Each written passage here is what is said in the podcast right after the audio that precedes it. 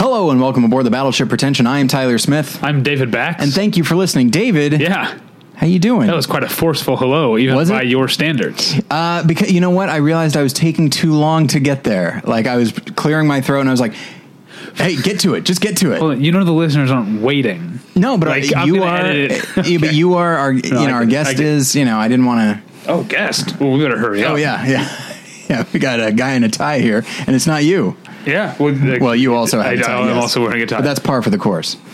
But uh, so yeah, um, I'm trying to think if there's any business. any business aside from uh, general sponsors. Um, no, oh, you know what I will say is that uh, we are now firmly in September. Thank you everybody for uh, sending in your Right.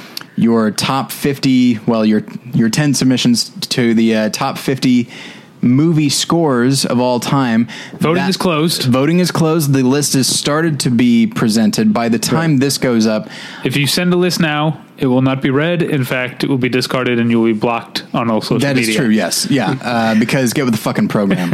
all right.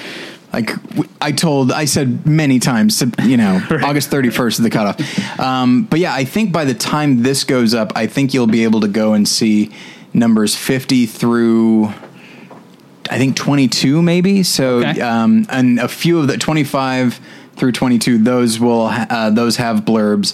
And so from 25 to one, those will all have little write ups about, uh, what makes those scores so good. And But thank the- you to you and other contributors for doing that. Indeed, absolutely. Because I didn't. David, you do enough. You already write the vast majority of the blogs, you know, so uh, we all have our part to play. Okay. And this is how I justify my presence on the uh, on the podcast More and than the justified. website. Consider it justified. Oh, thanks, buddy. All right, moving on. Let's introduce our guest. Okay. Right? Or do you want to do ads first? Let's do ads first because, as pay always, these I bills. do not know if our guest substri- subscribes to these products. so, okay. This episode is sponsored by Mubi, a curated online cinema that brings its members a handpicked selection of the best independent, international, and classic films. Every day, Mubi's curators introduce a new title, and you have 30 days to watch it. That means there's always 30 wonderful films to enjoy, all for only $4.99 a month. Plus, when you use their mobile apps, you can download films to watch offline. This week's double bill goes to an exciting new talent. I put an exclamation point in there Right, just so yeah. that I knew. Um, Josephine Decker, a filmmaker and performance artist within the Joe Swanberg circle of artists and friends, so I feel like you kind of know what you're getting there. Uh, she's made a, pa- a, a pair of atmospheric experimental thrillers. I'm intrigued. Here are here are their names: Okay. Butter on the Latch. Oh, I've heard of this. You know that? Okay, you know that one. And uh, Thou Wast Mild and Lovely. I like that one. Uh, both of them are available at Mubi uh, right now. And there is also a special offer for listeners of Battleship Pretension. You go to Mubi free. Sorry, you can try Mubi free for a month. Just go to Mubi.com. That's M-U-B-I dot com slash Battleship to redeem now. Check it out. I'm going to... I've been meaning to watch Butter on the Latch. I've heard nothing but good things, um, and I this other one is probably great too. I can safely say I have not heard of it because I feel like I'd remember the title. um, oh, I can't get a good hold on this thing. There's butter on the latch. Is Why are you what it's- grabbing things by what? Okay, what's a like? Uh, uh, what are you picturing when you see hear a latch? You know what? I guess I guess it's not a thing you would grab. I guess it would like like on a briefcase. Like maybe I can't get this briefcase open. Sure, it's got absolutely. Marcellus Wallace's soul in it or whatever. Yeah. and I can't get it open. It's like I know the combination, but there's uh, you know their failsafe is they've got butter on the latch. All right, we've right. got other things to get to, so just calm down, everybody. Uh, along with Mubi, this episode was brought to you by Ryan Barrett, CPA. I'm really enjoying saying Yeah, that, badass Ryan. CPA. Yeah, Ryan. I apologize if that's not how you wanted me to say it. Okay, I made sure I wrote this down. As of the night of recording, there are 218 days until tax day. So as of the night of this being posted, there are Even fewer. two hundred and fourteen. I believe that so. right? Yeah. Okay. Oh my gosh, crazy. Well, don't, now you let people behind the curtain. Now they know. You know, now they know like what day we recorded this, and I don't like that. Uh, so 218 days until ta- till tax day. I was going to say tax time. Tax time is a general season. That's like from January 1st until I'm going to say June, right? for you. Well, you know, Yeah. I'd say for most most people I know wind up asking, you know, filing an extension. Really? I mean, I Um, You're off- Johnny on the spot, aren't I'm you? not great at, at taxes, but Okay. I've never filed an exten- uh, asked for an extension. So there's that. You're not great at taxes. That's interesting. Here's what I suggest, David. I'm listening. Uh, I suggest Chin you- cup in my, my hand. listening. Oh, why isn't this a video podcast? Um, I suggest you go and seek out the advice of Ryan Barrett, CPA. Ryan has 12 years of accounting experience, and though he is based in Denver, he has experience working with clients in all 50 states. David, that includes California, Uh, Which is where I live. That is, that is where you and I We live. don't want to yes. be too behind the curtain. I know Right, you said, yeah, yeah. but yeah, Yeah. we do live somewhere in California. Yes. In the lower half of California. I'll even put that out there Okay. uh, by country folks. Um, okay, so uh, he can help uh, with the tax needs of both individuals and small businesses. You can contact Ryan at Ryan Barrett, that's B A R R E T T, Ryan Barrett CPA.com, or as we would prefer, uh, you can click on the ad at battleshipretention.com. So Yes, that's the easier way to do it. You don't have to remember how to spell the name.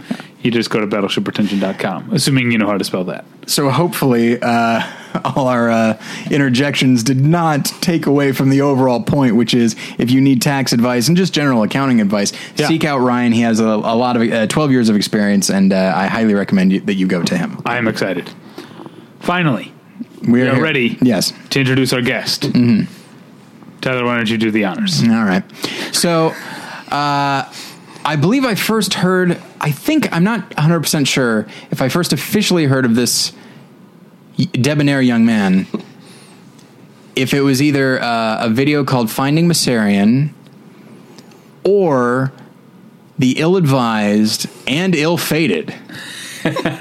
My year with BP dot Tumblr or whatever the hell it was uh, blog back when we recorded 365 ep- episodes and we Yeah. challenged people And two people started. two people started and uh, nobody won the race Yeah. uh, because uh, oh shoot Darren. darren that's right he made a go of it and then that bill dwyer episode broke him as happens it happens a lot Right. um, and then our other uh, but his his his sum ups were like little paragraphs you know Right.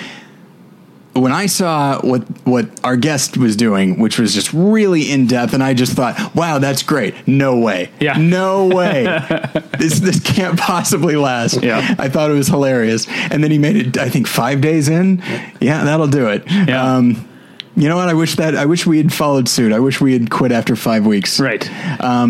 but um, But that was a lot of fun. yes, and also not, he's done other things. He's done other things, but I feel like that's the only thing that I really care that much about. No, that's that's not true at all. Uh, yes, his name is uh, Jeremy Woodcock, and we'll talk more about his his work in general. He is a comedy writer living in Canada but visiting Los Angeles. Los Jeremy Angeles. Woodcock, how you doing? I speak now. Hi, welcome right. to the BP Movie Journal. Um, no, I haven't figured out how to start that. no, that's- I, uh, First off, this isn't your show. I know. I just had that planned all the way through the Uber. Um, I uh, yeah, a great thing ended that, which was I got a job, which Yeah. was I, yeah, I was able to spend just a whole day working on. I, I, sort of- I banked them. I did Yeah. bank them. I just did those all in like one day, and then parceled them out, and then I. I, I got busier, which is a good thing. yeah. Yeah. Yeah, that, I guess that so. was my first like direct interaction with you guys, but definitely not all, not all I've done. Well, what's the what's what, what's what's the job? What, what do you do now? I'm a television writer Watch out. uh, for a Canadian show called This Hour Has 22 Minutes, which people call our daily show. but it predates the Daily Show, doesn't it? Yes, and but also the Daily Show is kind of our Daily Show.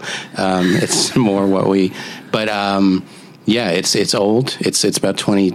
It, last season was its twenty second year. Ooh. They 22, 22. Yeah. and uh, that's about it. But yeah, a lot of a lot of stand up shows, a lot of TV writing happened at that time, and and I got uh, I couldn't listen to you guys as much oh boy. to do it in the So you haven't listened since then. not. Uh, n- I have not dated. Okay, all right. Um, you son of a bitch. Um, so, uh, so we'll talk about uh, the comedy writing in a moment, but I also wanted to talk about the. I wanted to talk about finding Bessarian and the web series the the Urbane Explorer, Urbane Explorer. which I enjoy tremendously. Uh, if anybody likes us on Facebook or follows me on Twitter, you will see video you'll be like what the hell is this why why did Oh, you good. like once a month we get several videos from this thing called the Urbane Explorer. I don't know what the hell this is or what it has to do with Battleship Pretension. Well, now we can. Now I can do it in good conscience. But no, it's more just uh, I find them delightful. So, uh, explain what they are. Explain yourself. They are a series of videos wherein I, uh, a well meaning but slightly clueless comedian, go explore a location in Toronto for now and um, just tell jokes and. Uh, Really, just let on how confused I am, and try to try to make a boring place interesting. Uh, it's far better to watch than to hear me pitch it. Um, but yeah, that's that's what it is, and uh, it- people seem to like them. I Uh, enjoy bet them. it's- What's that? What I, what I like Please, about I it, want to know what it is. Yeah. what I like about it is that you talk, you talk about like trying to make a boring place interesting, but because of who your character in those settings i- Mm-hmm. is, it actually does become there is like Yeah. it's not just let's laugh at this guy who's naive. You kind of do get caught up, and you feel like this sense of like wonder about about these places. That, that's what I like so much about them. Nice. I, that is exactly what I enjoy, and I appreciate that you say the character because there is a character that you play that is. Don't take this the wrong way. Adorable. The character is adorable. Oh, How could I take that the wrong way? just like you said, clueless, but also like just so willing to uh, to find like deep philosophies. just like, hey, I went, I went in a wading in a river, Yeah. and uh, so and I learned something deep about myself. You Yeah. know, I think that's hilarious. you They're- know, Yeah, I can do that because there are two safety nets of it being like slightly a character with my same name, but also we can just cut it out if it sounds ridiculous. Yeah. it's uh, h- how do you. How do you pick the locations? Do Uh, you pick them based on how potentially boring they could be? No. Or uh, like the amount of stuff that you think you could get out of it? Uh, but neither at this point is sort of like in the trying to show people places they've never been. It- like, well, the, we went to the island where everybody goes, Toronto Island, but they go in the summer and tan on the beach. So we went in the winter and just trying to flip. So we went to the airport, but just stayed there instead of flying anywhere. So we just take a, a place that people know and then twist it, which the first one that started finding Bessarion, it's a subway station in Toronto that's famous for nobody using it. Um, and so, cause our, anyway, the mayor put it near his house, and uh, that's pretty much he wanted it near his house. And uh, There's a lot of corruption nobody behind been- it. Yeah, but he's, not an uh, ounce of negativity in the video. I like that. No, no, no. he he was a uh, furniture salesman, and then became our mayor, and then became a furniture salesman again. He did his duty and then it was And back then to was work. Back to Wait, back this, to is work. this this isn't the mayor that we've all heard of? This was not Rob Ford. No, it was uh, it was the, the guy who people would have placed at the bottom before Rob Ford came along. Now, um, you- you've come to to a country where um, it is possible that Donald Trump is going to be our next president. Yeah. What can you prepare us for in terms of having a batshit crazy uh, Um. executive office holder? he Donald Trump seems to have a slightly healthier lifestyle because that was we all there was just n- craziness in the, the it was all parallel the arrogance the the raving about his business acumen but being slightly offend, racist and, and things like that that was all Rob Ford and then all of us after two years of everybody um, being really over him already then just that brand new thing started where you guys heard about him in the the crack and uh, that was Yeah. that was all he was he was nobody's favorite before that. He was already scandalous. Okay. And then he just became he became superhumanly interesting. so I'll ask this along the same lines as the Donald Trump thing. How how did he get elected? Like what, did he He's very rich. Okay. His family is rich. They Okay. they started a uh, that kind of business that you would never hear of, but it's on everything. They print labels, so every every one of your DVDs and stuff, they would get sort of a cut for you know that kind of thing. Oh, wow. Yeah, not yours, not Yeah, mine are clean. not friends, but um, and uh, his and then his father became a conservative politician in the '90s, and then they started just a dynasty where um, they had to allow the mayor, the guy who's mayor now. He had to go to the Ford family and ask if he could run for mayor before Rob. Um, so they they just became this political dynasty from being a very very and he's so he's never had to work a day in his life. That's really He's Donald Trump. He's Donald Trump. that's Yeah. really something. Yeah. Yeah, it's. Uh, I'm becoming more and more frustrated with this Trump shit. Mm-hmm. Like when you are, I guess I'm not registered Republican, but like uh, that tends to be how I vote these days. Uh, and you just see this thing that's not going away. Yeah, I, I and I agree. feel like, and it's just like, this is, this is getting to be alarming because this isn't merely he's he's polling low, but he's got but he has his own money, and so he's just going to keep running until he doesn't want to. He's polling well, Very well. and so now I'm getting very frustrated with my. Well, I get. I'm reluctant to say my people. My people would never uh, entertain the notion of this monster uh, running for any office at all. Um, I, ha- I have found my candidate, uh, and I c- and she Uh-huh. is. Uh, that's right.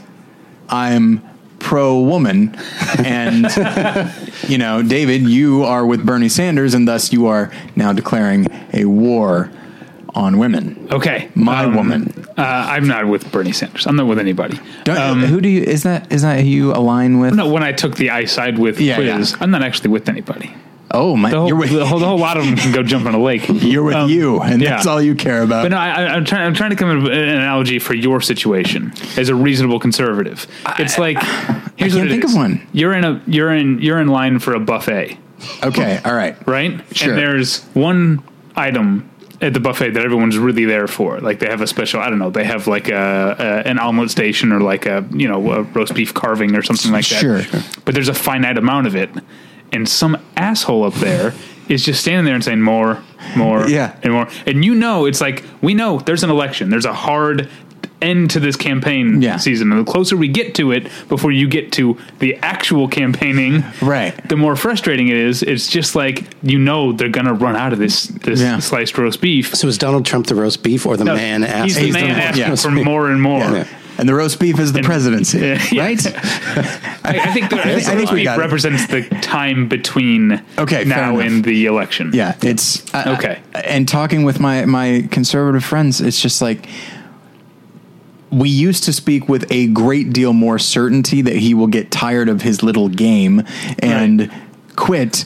But now he's being, em- and I think that was the case. But now he's being emboldened by people supporting him. I'm like, this is not going to turn out well for anybody. No, he will get tired and bored if he starts to lose. I hope, I man, maybe if the, like that's the thing. There's only been one debate.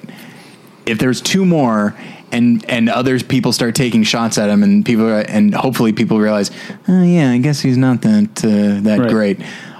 Although why how they're not realizing that already is uh, beyond me. Anyway, it's a very depressing time for me right now, and just and I feel like if the time comes, if he was ever the no, the nominee, it's like not that my vote matters much in California in the first place, but guess who's staying home? That's me. Yeah. And I never thought I would be that person, but uh, if Donald Trump is the Republican nominee, that's what I'm doing. Okay. I've um, made my stance. Jeremy, Jeremy, I'm so sorry that David uh, you had Tyler. to listen to that. are problem. you are you from Toronto?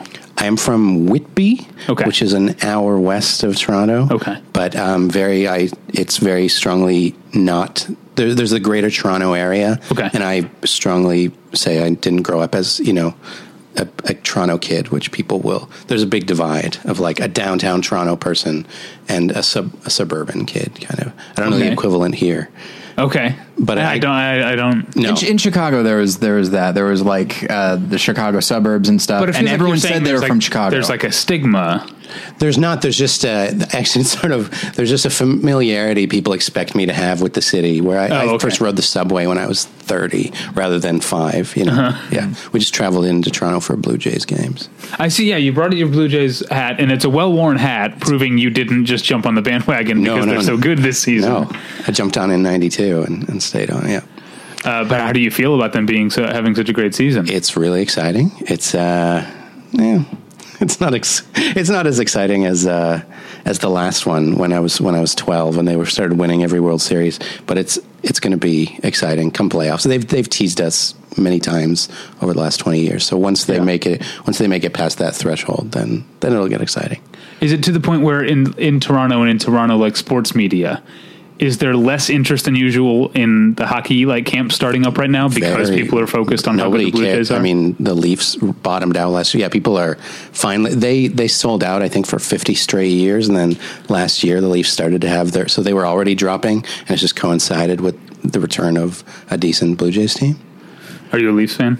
Yeah, I, uh, but it, it, I, I was one of the people last year who started to think we- they're you know they're cruel to us. They uh, they don't try. They it's a giant corp. Same corporation owns like the Leafs and the Jays and the Raptors, everything up there, and it's, they're they're just trying to make money essentially at this point. So how, how long have you lived in Toronto? I've lived in Toronto about five years. Not too, yeah, not too long. I uh, I grew up in Whippy, then I went off to school in a place called Waterloo, and then uh, Like moved. the to- ABBA song. It's where, it's where it all ended. yeah, exactly. We have Uh, two different references. Put Napoleon in, in both, um, and I and then I yeah started. It coincided with starting comedy about five years ago, and moving into Toronto and trying to survive in the big city. Um, now, are there, as a comedian and comedy writer, Mm-hmm. do you know comedians and comedy writers in Toronto who are very jealous that you started comedy five years ago and are now writing for a TV show? Oh, uh, yes.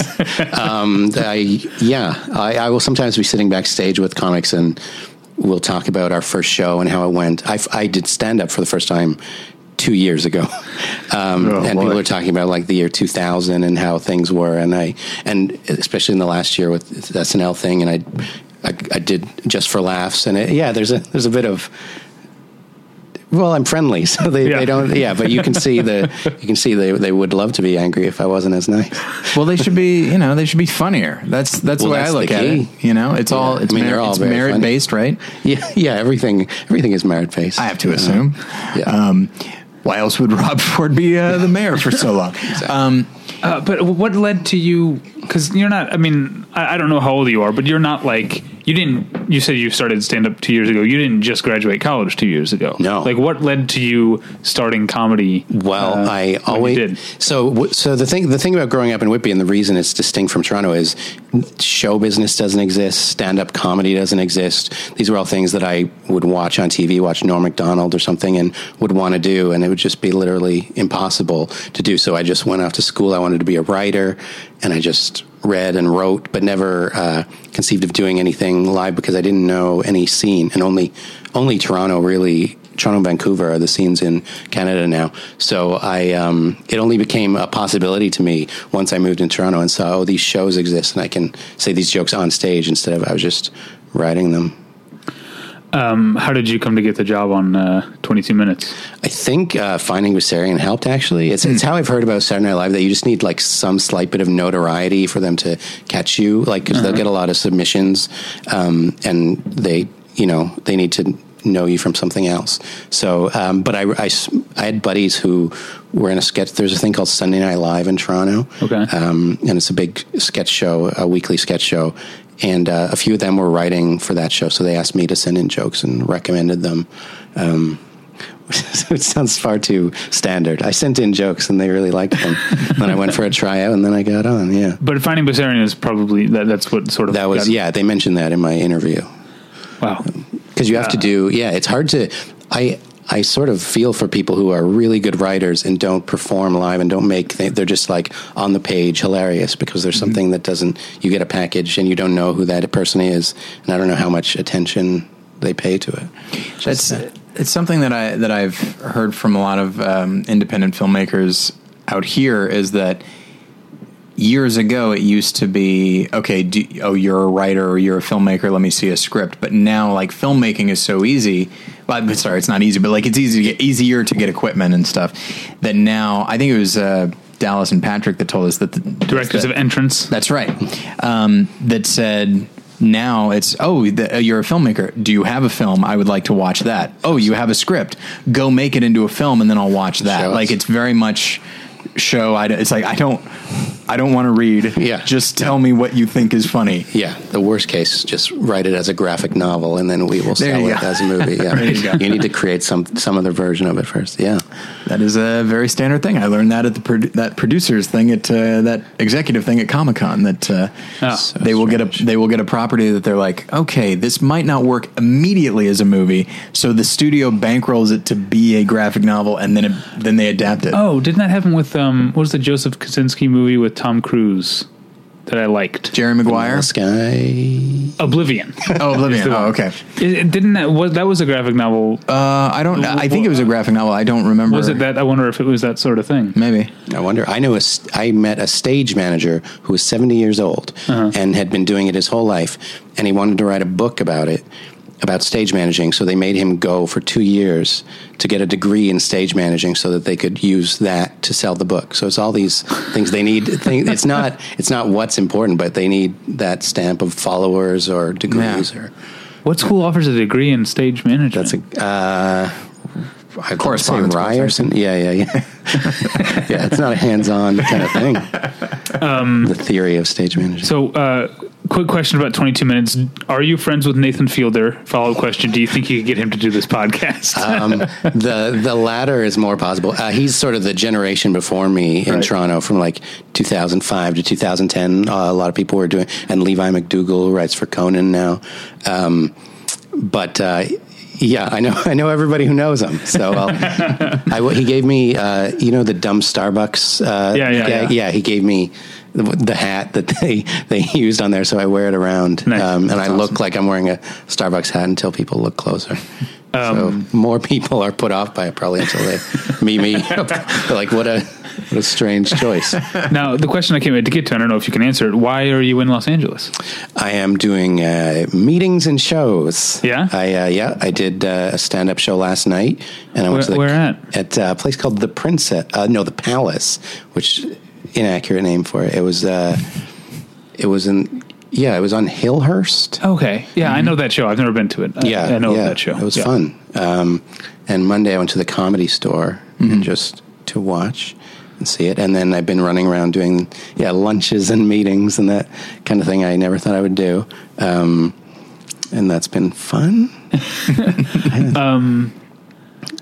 How is your experience with Los Angeles in terms of, uh, in comparison to Toronto, in terms of it being as hot as the sun right now?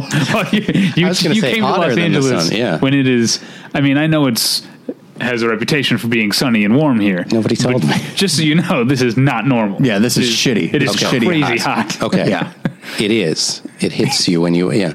Um, I, yeah, well, it's a lot harder to get around here. I don't drive. Right. Uh, so I take the subway everywhere in Toronto. And, uh, thi- this this seems to be just several city like I was in Pasadena and then I was in uh, Los Feliz and now I'm here and just Mm-hmm. there's giant swaths of highway between each thing and uh, Yeah. you can't just Yeah, it's it's frustrating because there is, I mean, there is public transit here, um, Mm-hmm. and it's it's actually one of the busiest in the country. But uh, they seem to like go out of their way to make it difficult. Whereas, like when I lived in Chicago, when you walk up to a bus stop, you look up at the sign, and it has a map of the route, so you Right. know where this goes. There's nothing like that. Toronto has as Uh, well, yeah. in in Los Angeles. They you have to like you have to look it up online, but you know a lot of the people who are ride the, ride the bus in Los Angeles might not have easy access. You know, might not have a smartphone to look up the. Or I've I've seen like uh like a pa- like a not a pamphlet but like a, a chart. yeah, they have they have those uh, Yeah, on the and that bus. looks like the Matrix. like it's just like just a bunch of numbers just coming down the page. I don't Oh, know that- what any of no. it means. When- Once you're on a bus, they often have the pamphlet that has the information about that bus line. Okay. In theory, but they clearly used the same bus for different lines, so sometimes you'll have pamphlets for three other lines that aren't the one you're on, Right. which can be frustrating. Um, but we're not here to talk about public transit. I am I, oh, Oh. no, no, no. Oh boy!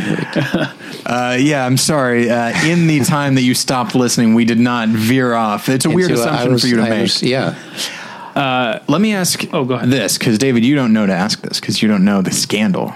Well, I want to ask more about Los Angeles before we get to that. Oh, okay. Sorry, I'll just sit here while you talk about wh- why. What? I want to ask how your experience has been. What do Okay. you mean you have nothing? To, you live here. What? No, it's it's just like uh, you know. I feel I feel uh, we'll take one more question on Los Angeles and then we'll move to it. Ju- it feels weird to me to just say like uh, it almost says like. So what do you think of Los Angeles? What do you think about being on Battleship Retention while you're at it? You know, I mean, uh, kind of a dream come true. I have to assume, right? No, I, I feel like this is. I've established that I'm going to ask guests where they're from Yeah. and what that's about, Got it. and uh, about Los Angeles, about living. I guess here. that's true, and we don't have that many people who are visiting yeah, yeah, that's true. uh, So I, that is true. I need to get. You know what? I'm going to readjust my thinking. David, go to town. So, what are your thoughts on the city other than it being hot and having bad public transit? What have you done other than your work related stuff? Um, I uh, I went to the Los Angeles County Museum. we call it LACMA. Thank you. Um, these are the these are the tidbits I need to know to not come off as a yokel. Uh, it was uh, it was free. Everything that I had pl- I had brought money. They the the tar pits were free that day. Hmm. That was what they seemed to be worth. But the the the, the museum uh, I didn't get them. But the museum uh, was free. Everything seemed to be free. Uh, they had a Magritte. They had that famous pipe or not not a pipe. Oh. It's not a pipe, yeah. It was not a pipe. Um, and uh, I was trying to do a little culture between. I felt very. I feel I'm very uh, showbiz verse. I, d- I don't want to seem. Cor- I'm just cringing saying I'm coming to do meetings, and I was like grabbing lunch with. Uh, well, let's say people who are central to comedy, and, uh, um, and it was like I feel very like I'm in the player or something, um, which is not me. So I uh, I was trying to go to like also just these things I'd heard about. Um, I also went to Koreatown to a really good restaurant. You guys should try. You should try. Thank you. I know What's Good the call. What's the name of the restaurant? Do you It's know? called Pot Okay, and uh, it was it's it's by this guy Roy Choi who apparently Oh. seems to be blowing up. I've heard Uh, of him. Yeah, it's his new restaurant. But uh, what is Tyler? There's a look on his face I'm confused. I'm sorry. about Roy Choi. it rhymes, yes. In what way- in what sense? Like I don't. I'm not incredulous. Like how do how do how does uh, he's a chef? I assume. Yeah, right. How does he blow up? Well, I Like, went is there he and I known? didn't know this, and then when I went to a bookstore today, there was a book with him on the cover. Oh, And books. on the back, David Chang said, "America's hottest chef." Okay. All right, so There you go. Yeah. I guess I naturally assume like okay, well maybe there's some kind of reality show or something, Right. but you didn't mention that, so I No, thought there no. must be some other way. A- And then did you see the book by David Chang where Roy Choi said he was America's most bloviating chef? They- I have a love hate love hate relationship with the, Sure, we the all do. existence of David Chang. I know that bi- I know only that about him based entirely on what you've said. I don't think I even re- officially know that he's a chef. You, I just know that he's a little full of himself. Yeah. And uh, And he played himself on Treme, which I'm sure he got a lot of. I'm sure he got a kick out of. did Anthony Bourdain play himself on Treme, or does he just consult? I know he He consulted. I don't know if he did. Um, Alan Richmond did. Speaking of people that I'm not a fan of, who's the food writer for GQ. Okay. he but he played was great himself in Die Hard. because he had written after the storm wrote a like uh, an article about New Orleans cuisine that was really mean spirited. And a lot of people were like, "Hey, asshole! Like we're Yeah. still kind of getting on our feet here." This is and he played himself at a New Orleans restaurant, and Kim Dickens' character threw a Cesarac, a, a drink, in his face. So I guess he's a good that a sport. slight sense of humor or, about himself? or maybe he's just so full of himself that he doesn't think that he thinks he's Teflon and he can like this won't hurt me at all. I never understood. I've said this before on Twitter. Like I never really understood the concept of hate reading something until I discovered Alan Richmond because he's so full of himself. Uh, I, I just like David Chang, and now they both write for GQ. So uh, maybe I should just stop reading GQ. Hate reading is well. I mean, I guess just like articles and stuff, right? Yeah, like yeah. not not a full book. yeah, because it's more of a time. it's, it's commitment. real time commitment. You read War and Peace. Okay, that's it. What did you want to talk about, Tyler? Scandal, not the show. Oh, not the not the uh, No. Shondaland, the hit. That's that's not the one. Although I've been told that I would like it. Yeah, I've seen the odd episode. It seems uh, crazy and fun. I took an Uber. The wife likes it. Ugh, dude. How did that feel saying that? That's I'm gonna stick with it. Okay. The wife likes it. commit to it. Um, yeah, uh, I was told uh, at length by an Uber driver between Pasadena and my house that Scandal is very good and that I would really like it. I'm s- I'm There's a summarizing. lot of time for him to elaborate on that. Yeah. Now, uh, yeah, I know we have a scandal to get to, but I want to ask you. Okay, I want to ask you about Uber. I Okay. want to ask you about Uber because you took your first Uber. I was the second you in that, and Tyler was the first. Yes. Um, I, uh, full disclosure, am now driving for Lyft on evenings and weekends.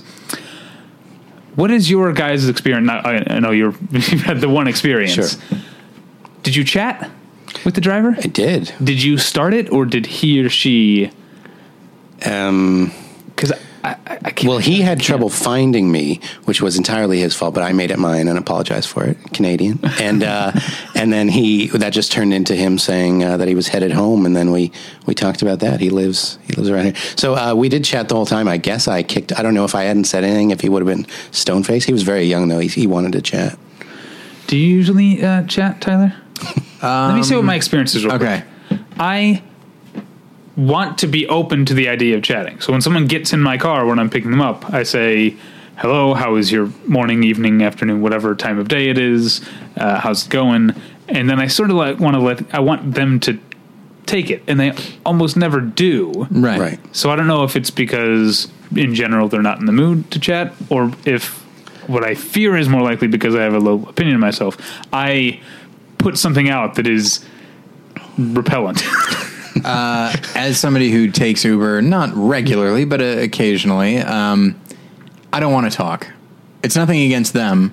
I mean, obviously, they made some poor life choices for them to be here, but like, you know, that's, Like not learning how to drive. that's Uber, not Lyft, not Lyft. Um, but um, but yeah, uh, I, I don't think you should take it personally if they don't want to talk. No, I you think know? you're setting it up perfectly. You're leaving it in their hands to have Exactly. a silent ride All right. or a talkative one. because I've been in that position where, for example, Pasadena is not close to where I live. So that was the full 35 to 40 minutes of me being like, yeah, absolutely. Yeah, scandal. I've Heard, yeah, I've heard good things. Absolutely. no, I imagine now haven't You seen could it. tell me everything that happens in the first three seasons. Well, it's just like the person felt the need to, and you know what? They, they were perfectly friendly, and that's fine. And they asked me what shows I like, and I said like Hannibal. it was like, oh, I haven't seen that. That looked really, really gross to me. I was like, yeah, I guess it is. well, back to Scandal, I guess. okay, let's get to what you wanted to talk about because I'm excited. Speaking to hear of of Hannibal, oh sca- no, Scandal. about it. real life scandal, So okay, ripped from the headlines. Jeremy, this is very exciting. You wrote a sketch for Saturday Night Live. Did I? That's very exciting. Is that what happened? something like that, right? That's- That is what happened. Along those lines, yes. So I have to assume you got a nice big paycheck out of that. That's very Uh, exciting. I'm on this. Me and Bill Hader um, are constantly just chatting. No, I didn't. Uh, they it was not. They didn't quite acknowledge that. Yeah. that, that I. Um, shall I tell the? By all means. So I um, woke up in the middle of the night one Saturday and saw a friend had tweeted. Uh, that a sketch had happened on SNL that I wrote. I was dumbfounded, went back to sleep. Um, next day, this sketch was everywhere because it was a there were two stages of it. It was a popular sketch. People said it, you know, stood out. Um, and and I, it was all over the place. So I watched it and I said, "Oh, that's my, I wrote that sketch for for this hour's twenty two minutes a f- a few uh, months before, pretty much identical sketch." And uh, I was buried down in the dumps because I was Mm-hmm. like, "I'm the only one who knows this. This has happened. I'm not gonna." say this myself. Yeah. Um, and, and it was very, very strange. Uh, I couldn't figure out what had happened. And then by Monday, the news, the story being passed around was that this had been ripped off. oh, okay. Yeah. It, uh, That must- Vanity Fair, CMZ called me. I didn't talk to them. It's probably a good call. yeah. I could only have made it so much worse, I think.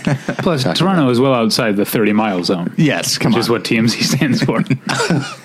oh, I didn't know. I've, Yeah. yeah. Yeah. I and thought it was the militarized zone.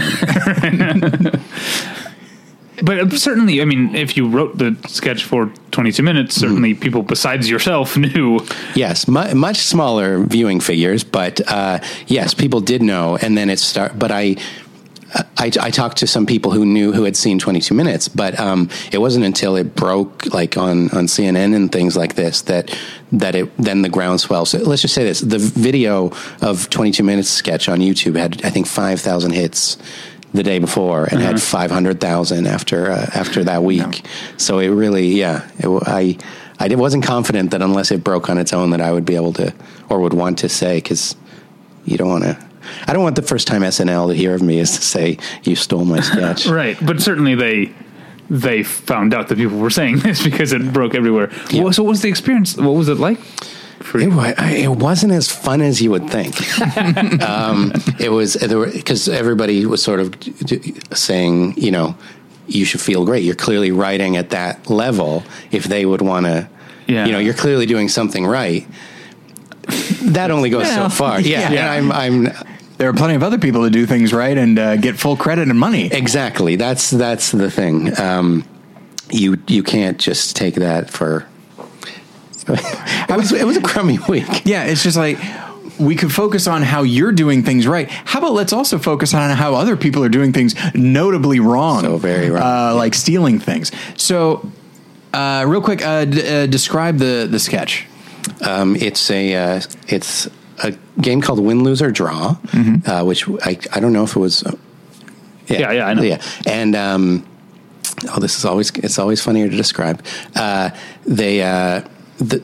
The uh, contestant in his ear gets asked to draw Muhammad after after funny jokes that set up, and uh, it's just him, you know, stalling and, and trying to again so much funnier as a script. But uh, yeah, that was that was the premise that uh, the man is asked to draw Muhammad, and nobody knows what he's supposed to draw, so they're really urging him on and uh, and pressuring him to draw, and he's panicking and not knowing what to do and that man was played by Mark Critch and then Bobby Moynihan. Yeah, I guess they did add an odd element. They, well, they added about four minutes, well, that's true. Yeah, it is. It is. That's Saturday Night Live. and I don't want to be putting down. This has been my heart, my tricky thing. You would want my want my wish the whole time was for them to say something because I what am I going to say? Right. I can't even say they stole. it. There's one person who knows if they stole it because they handed it in. Um, other than that, it's it's very strange to be describing. So it. was there ever any resolution? Uh, not for me. I, uh, I because I had written it for a show rather than it being a stand-up sh- joke or something. It was between the two shows, okay. and uh, 22 minutes made a lot of noise about suing and things like this, and uh, nothing ever happened. I mean, did they make that the argument that that's pretty standard for this kind of thing, which is what is it, the parallel thought or something? Is that what it- is that the, They- that's the phrase? That is the phrase. Yeah. Uh, or as James Adomian tweeted, uh, Saturday Night Live. Um, the receptionist at Saturday Night Live picking up the phone. It rings and they go, "It was parallel thought." Hello. Uh, but uh, yeah, that no, they didn't even say officially. They didn't say anything. Um, various uh, cast members and writers did some tweets about it because uh, they were being asked about it and. and it was big in the news, um, but I never. There was never any official statement. Were any of them? What's what I'm looking for? Uh, Shamed? Pathetic. Yeah. Oh, Yeah. recalcitrant? Is that the word? I'm Oh, looking for? nice. Boy, you might be. Uh, oh, They were perspicacious. Or, I guess when when you say people from Saturday Night Live tweeted about it, were they humble or or are they defiant? no, Yeah, only or that. I think uh, there. Were, I think there were probably a lot of people who were like, "Oh, I wonder what happened." Let's see. They didn't speak out. It was only the people who uh, wanted to say, "Look, this totally didn't happen. I don't know who wrote it or Okay. what it." And it was it was um, tough because the.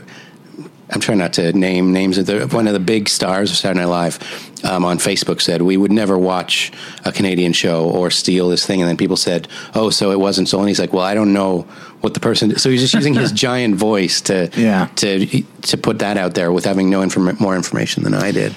It kind of sucks. It kind of not kind of. It really sucks. Just kind of this feeling of like circling the wagons and just being like, "You've got your story. If we stick to our story, we're a bigger show, Mm-hmm. and uh, we can make the argument that we're we're also very smart and uh, Sure. we And I- arrived at this premise and, and I- obviously it's been a big influence on me. And people like I don't, I wanted them to make a statement because I wouldn't think someone like Lauren Michaels or the you know would have anything to do with that. It was one Right. person if they did it, so it was very strange to not have to to have it viewed as a circling the wagons thing, and that they were nobody was they then it was one for all kind of thing. So they Mm-hmm. were standing with the person by not saying anything.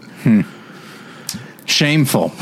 And there are Shame there are more on hidden Saturday Night Live. details that I can reveal probably off air. That's very exciting. I can't which, wait. Which I hate when anybody says that on the show because I don't get to hear those. Oh, I'm sorry. that's what's that's what's going to happen? That's Yeah, what- yeah, uh, no question about it. Sorry, and and listeners. David will tell you where he works, and it'll be a lot of fun. um, I guess I'm pretty uh, pretty much an open book on the show. I don't think there's anything that I that I hide. I mean, my sexuality, but like you know, aside from that, uh, there is no Jen. Um, so okay, uh, yeah, I wanted to mention that because it's such an odd. I mean, like yeah, and it's obviously you're not going to feel honored or anything like that. But it, let me ask you this: This is kind of a strange thing. did that experience sort of put you on a certain type of map where Yes. people say, "Oh, I know who that guy is I now." think in the same way the Finding Bessarion helped us. I don't think I would be here this week necessarily if people didn't hear my name from that Okay. sketch and uh, said I handled it classily, hopefully, which is why I didn't talk to That's- TMZ because Yeah, yeah. then I'd be my image would be not what I would want it to be. this guy So, yeah. knows how to be a company man. Yeah, so something little- like that. It's a little patience and uh, long term thinking. Uh, I think, yeah, Okay. Oh, it's, I would. There's a lot of more questions that I want to ask you, Yeah. but I, that I know you probably can't talk about right now because uh, But, uh, you don't want to ruin any possible opportunities. no, I love I love the people who run Saturday Night Live. It was a strange experience, but it's not. Yeah, I it's still a dream job. God, I, w- I wonder if they. They should probably just hire you, right? Well, this is what I think. I should say, oh wow, this guy's thinking. I've got so many sketches, so many sketches. uh, but I wonder if the person who turned in that sketch is still there. still, still out I there. didn't know. I mean, there were when I did Just for Laughs this year, there were a lot of SNL people there, and I, I, I didn't know if one of them was the Right. person who wrote it, so I had to be Oh boy, very, uh, circumspect. nice. Yeah, This is Maybe all they- good. maybe Uh, they, our uh, tone. Listen to our tone. It's Yeah, all it's very like uh, the sword. Maybe they handled the punishment internally, like like hockey players. yeah, absolutely. And and again, it was for a TV show, so they might have, con- yeah, maybe they would have reached out to me and be like, "Hey, buddy, sorry about this. We dealt with this, but they're not gonna. Yeah. who's gonna do that? Yeah. Who's gonna?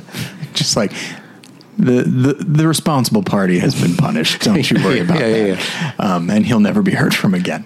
or Um, she. or she. Yes. You know what? Women can be thieves too. Of course they that's can. right. True, like Betsy Brandt's character on Breaking Bad. No question about it. they dropped that pretty quick, didn't they? Um, then it came back. Yeah, when they needed it. Did it? Okay. Yeah. I don't. Yeah, I didn't remember. Um, yeah. All right. Let's talk about movies. Let's do it. Let's I, I get into love it. movies. Let's, Let's, get, get, into it, shall we? I was Uh. so. I, I was going to ask this, and this is not about. This is not about like us. Mm-hmm. Did you find us through comedians being on the show, or did you find us because you're a big movie fan? Um, that's a good question. I'm a giant Paul F. Tompkins fan, Okay. so I remember hearing that when it came out. Um, I th- I don't know because I, I started listening when there, there weren't a ton of. You guys were still pretty early in the Okay. the game, so there were. It might have it might have been Slash Film because they also Oh, used okay. to mention you. They, You they, guys they were on. used to mention us a lot. Oh, let's not get into that. Look, just because somebody decides that they're better than us. Anyway, um, But that is, I want to make clear, absolutely clear for the listeners, that is a joke. We are, that is we are friendly with the absolutely a slash joke film that I people. might secretly believe. so, yes, I am joking. I had to do a You little had to decide little whether- internal uh, analysis there. Um, yeah. So, but you love movies. I do. you referenced the player earlier. That's a win. Uh, good for you. Good for uh, what are some of your? Let's try this. What are some of your favorite movies? Comedy or otherwise? Uh, I'm trying to think of ones that aren't too obvious. Um, you know what I You don't love? have to do that. We Yeah, talked about you know that. Mm-hmm. what, that's true. That was the, the score thing, right? In fact, one of the scores I was going to submit, I didn't submit a list. Yes, I know. Uh, mainly because I was trying to decide if uh, I could work Amadeus in there, and I just could not justify it. I think I probably would have disqualified that. um, Yeah, I'm sure, sorry. and canceled this. but but I think like that's we have this because we talked about it a while ago actually like because I was talking about my nephew. If you ask him who his favorite character on Adventure Time is, he says Yes. Oh, either Finn or Jake because he doesn't have like that self consciousness of like oh I got to pick one that makes me sound cool. Yeah. because I had and I was thinking about that again just the other day. I was I've been listening to a lot of Led Zeppelin uh, Led Zeppelin recently, and I was like. uh I wonder what my favorite Led Zeppelin song is. It can't be Black Dog because everyone's like that's Sure, a way sure, too. sure, yeah, yeah. I got to go with nobody's fault but mine. That's what I'm going to Yeah, go you with. try to be because hip. that's- Yeah. Uh, My father has that too. The the thing your nephew has. Um, I, I asked him his favorite basketball player once, and he right away he said, Michael Jordan. Like, why, yeah, why would it be? He's the best one. Um, in Bruges is Okay. a movie that popped into my head because I wanted to submit that for the score. I think it has one of the a- best it's a great scores. score. Yeah, great piano. Um, Carter Burwell. Yes, yes. Who I, I tracked down a bunch of his stuff after for movies I had not Mm-hmm. seen. Um, am I just listing? I love I love Amadeus, which I mentioned. I love Sideways. Okay. Um, on the way over, I was thinking movies. and I was trying to find themes of the. I feel like In Bruges and Sideways have a similar kind of two Yeah. men against the weddings. That's only sideways. they both they both play golf. Um, I love comedy. Yeah, That's actually something that I um, I've actually never seen in Bruges. Um, I know I own it. I can lend it to you. I've, I already have your copy of ET. I Fair got to give enough. that back first. Yeah, but you've seen um, E ET. That's true. You can have one copy of something you've seen. and That's one, right. That's the one. Wait, what did The you say? extraterrestrial. Oh, that's oh yes. to yes, clarify.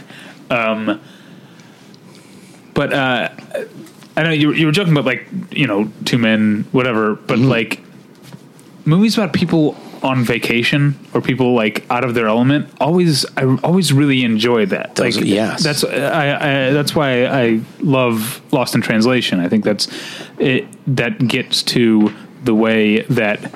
Two people who are both out of their element can bond really, really quickly based on that. Yeah. And uh, uh, yeah, I'm always really drawn to movies that have that sort of uh, structure. and it's such an interesting empathetic thing because you're seeing them out of their element, even though you've never seen them in their element. Right. You're not. It's not anything you've based it on.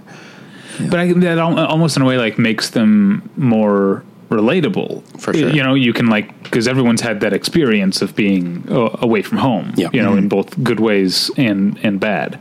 I'm trying to think of more examples, but Lost in Translation is always the one. That, Planes, trains, and automobiles. Yeah, that's a good one. Yeah. Did you see uh, either of you see Le Weekend uh, with um, Lindsay Duncan and Jim Oh, no, I Broadbent? didn't see that. I think it's on Netflix, but I'm not 100 percent sure. But it's really great, and it's they are a married couple, so and they're returning to a place they've been before decades earlier, and so there's this you know there's a sense of nostalgia there, but also they're constantly talking about what has changed and Yeah. and also you know the I think it's where they went on their honeymoon, and so they go to the room where they stayed, and what seemed like a nice place when they were first married, now they're just like this place is junky. Can we stay somewhere else? and it's and so it's it's very funny, but also uh, very very sad at times. I never saw the weekend, but I always enjoyed the poster because it had the two main characters Mm-hmm. above above the picture, and then at the bottom it just says five stars, and then it says Jeff Goldblum. So it's as if it's just giving the idea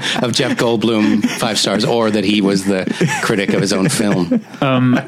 Speaking real quick to change the subject, but uh, Mm-hmm. speaking of posters with stars on them. Did you hear about what happened with the, the legend? Is that what the movie's called? Legend? Oh, legend! the- uh, Where- that where The Ronnie Cray, Tom uh, Hardy. Yeah, yeah. yeah, Yeah, Tom yeah. Hardy plays both roles. So the poster just has, uh, or, or the whatever the image they put out just has like a bunch of four stars. You know, 4 Mm-hmm. stars, and ev- everyone's like, uh, you know, credited to whatever publication. Mm-hmm. And then the way they're standing, there's two stars between their heads. So Oh, okay. it looks like it's part of the background, like it's just another Oh, yeah, yeah. review uh, with their heads in the way, but it really was just a two star review that they threw up there Oh, from the Guardian and the uh, yeah the, the the guy who wrote the review like tweeted about it that he that they tried to make a two star review look like a four star review. wow. Why would the? I mean, I guess you can. Just leave it out. Yeah. Yeah. Well, they can do anything on posters. Yeah. It's- And when there was a recent thing with uh, an AV Club review of what Yes. Uh, was the uh, the David O. Russell? It was called Nails Nailed, but then it was called like Acci- Accidentally in Love. That's a Something like Counting that, Crows yeah. song. It's not that. Um, but on the Canadian Blu-ray release, Yep. yeah, maybe this you is saw this is on you guys. yeah. Um, they took a quote way, way out of context because it was not a, g- a positive review. Yeah. Sure. And he basically like. Uh, th- what he was saying is like if David O. Russell had finished it, you could see these elements, and they just took those Yeah, yeah, I, elements I and saw made it about sound that. Yeah, yeah, yeah, Yeah. They have no compunction. yeah. Uh, Although I think they did um, apologize for that. That's good. Good for Uh, them. I feel Yeah. like I would be aware of that if I was reviewing films, though. I'd be like, I would never write like better than The Godfather. Definitely not. 'Cause they they will cut. They'll be yeah. They'll be And the other thing they'll do that I feel like they shouldn't be able to is they add exclamation points where Yes. there were none. There No. could be not an exclamation point in the entire review, and somehow they're adding an exclamation point when someone says, you know, the uh, oh the use of this one song was fantastic, and then the the poster just says fantastic. which, as we know from Seinfeld, changes the tone of a sentence terrifically. And we only know that from Seinfeld. We only know Yeah. that from Seinfeld. Yeah, That was Thank you, because- Um, Elaine's friend had a baby, and her boyfriend, yeah. uh, Jake just wrote- Jarmel. yeah. But, yeah, it is, which is a straight. Yeah, it does seem slightly sociopathic to me. Had a baby. would like to be a part of a list though, like bought milk, Jane had a baby, bought eggs. I couldn't think of anything other than buying more dairy type items. That's all this person does, you know. And then, of course, they go and murder somebody. um, so, uh, so let- uh, this this may be kind of a strange question. So, what? And it might be reductive. I apologize. What kind of uh, what kind of writer would you say you are? What kind of like comedy writer would you say you are? boy. Like a specific. I mean, I guess you write for uh, a show that has sketches, so maybe it needs to be a little bit varied. But I mean, I know that some people would say, especially comedians, would say, "Well, I like to tell drawn out stories and then have punchlines along the way, and then build to a climax." Or I like to do just a quick two sentence joke and get it over Right. with, you know.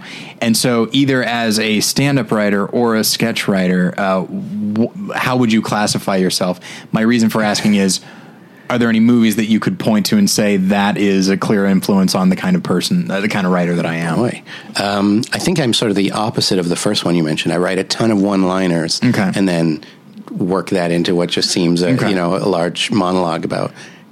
I, and I'm I'm doing I'm just hitting the point that everybody seems to hit where you're drifting towards wanting to talk about yourself and tell drawn out stories. But up until now, it's been one-liners uh, worked into a story, which I feel like anything Armando Iannucci has done is uh, hugely that. Um, and Woody Allen, just the idea of I I don't believe like there are a lot of reviews of Woody Allen. I feel like get it wrong. I think he does. He has his existential themes and stuff, but I think he also writes just sits down jotting jokes all day, all week, and then plugs them in. I think that's it's hard to do it any other way. They come to you rather Yeah. than. I mean, I I don't know exactly how Woody Allen's mind works. I'm thankful, But yeah, his his early books like Without Feathers and what's the other uh, big one? uh, They're- getting even. Yeah, getting even. Like they're just so goofy. Yeah. Like that's not it's not the guy who made interiors that you think of. No. You know, they're they're very silly. Uh, and I and I and I love them. But uh, they also all, you know, have you know, he clearly knows a lot about art history and philosophy and stuff like that. Can He I works ask that a in. question? By all means. What's, and I know, what's your each of your favorite Woody Allen films? Do you? Oh, have- that's a tough one. just because it's it's something that I know. That's one of the few things I know about myself is what my I would probably say Hannah and her sisters for me. I think as much as I want to go with like an early silly one, uh, probably crimes and misdemeanors. crimes and misdemeanors is Yeah. fully my yeah. So we're all in that same period, which is It's yeah, it was it was between those two. I also really like Sweet and Low Down. I- If there's and in there, I like it. yeah Love and death. Yeah, I love it. Bullets in Broadway, I love it. yeah. Um, M and Deconstruct and Hatton. Harry. They're a comedy team. Um, yeah, uh, yeah. Han- uh, I do love Crimes and Misdemeanors. Like it's it's pretty amazing. Um, but part of me feels like eh, a little bit too much plot there. Sure. Well, uh, as obsessed as I am with like Airplane or Monty Python, Mm-hmm. the the like sideways in Bruce thing, why they come to me or Amadeus is like the and Crimes and Misdemeanors just full darkness and full comedy, like the Yeah. thing of like Goodfellas, like everything, every funny thing is way heightened by the rest of it being dramatic Mm-hmm. and vice versa. Yeah, uh, uh, that's people don't talk about the comedy of Amadeus very much, but that was Mm-hmm. something because I didn't see it until later in life, and just hearing it of it as like you know O- Oscar winner, right? Mm-hmm. Yes, Uh, 1984. and just hearing him as like a prestige film, and uh, his performance. What's his name? Thomas something. Tom Hulse. Tom Hulse. Tom Hulse um, is so like goofy and very like physical, and Mm. uh, he's he's sort of having a having a romp. Yeah. Uh, and it led me to go watch some of um, Milos Forman's uh, earlier stuff, Yeah. his his stuff in um, Czech, Czechoslovakia, I guess at the time. Is that where he's from? Yes, Yeah, And I still feel I feel weird saying Czechoslovakia because that doesn't exist, but that would be right Mm-hmm. At the time. Yeah, yeah, yeah. But like the fireman, it's not like a Caitlyn Jenner thing. You can when you're speaking retroactively, you can say it's Czechoslovakia. but like, is it called the Fireman's Ball? That's a that's a hilarious movie. Is It's- it? Yeah, I mean it's uh, it, it, it's just a, a party where people act very in very ra- in a very raunchy and drunken manner for sounds about fun. a hundred minutes. Yeah. Wait, is that actually fun or is it just No, like no, really it- uncomfortable? It most is. of the time? Some of it's a little uncomfortable because Okay. there's a lot of like like very old men being very forward with very young women, uh, and that's a little uncomfortable. Back to Woody Allen. yeah. And just the context of a drama, like the, uh, this is why tell, describing uh, like a, a joke or something is so different. Because like when I think of the funny lines from Amadeus, like Jeffrey Jones just saying like, and there it is. Like why? How would that be funny? You could not draw someone to a film by having you need to show the five minutes preceding, and then him just. upset- I'm clasping my hands. yeah. Well, Jeffrey Jones can make almost anything funny. Maybe not in, in his personal life, but yeah, uh, we're we're dancing around a Yeah, we theme need to here with separate. Woody Allen Yeah. and Jeffrey Jones. that Roman Polanski also pretty funny. Sure. Um, yeah, it's uh, let me uh, that idea of of darkness in the midst of comedy, or I guess comedy in the midst of darkness, depending on how you look at it. Uh, I think I was. I don't think I actually read the article, but I saw that an article was written about this, and I had also. I, I meant to read it because I was like, oh, I also noticed that that there have been a lot of on TV lately. There have been a lot of shows that are very funny, but also horrendously depressing, like BoJack Horseman, for example. Oh my God. Um, but then also, I find Rick and Morty kind of depressing. Mm-hmm. Um, and I forget the other ones that they that they brought up, but just like shows that you're. It, it's a very kind of caustic laughter, and at the but at the end of every single episode, it's like I feel terrible. The- I like, felt- do you do you enjoy those, or is are I those do. a little too dark? for I, you? uh, no, I do. Um, I I don't know. why I'm thinking of older things so much, but like the Larry Sanders Show was full. Oh, yeah. of that for me, just the rawest human emotion, and that's the only. That's why, like Jeffrey Tambor, just trying to slam a door and fail is is so heightened by the fact that he plays it so raw the rest of the time. it's I'm trying to think if there are laughs in Hannibal, but there aren't. Are there? There think are so. there are occasionally. Uh, I mean, definitely. Uh, for as twisted easy as Mason Verger got a lot of laughs Yeah. out of me, and yeah, that's what they they got to use the. Uh, they talked at the Comic Con panel about what like NBC would let them get away with, Yeah. and like they Mason Verger was allowed to use the phrase uh, "spitters or quitters," Yeah.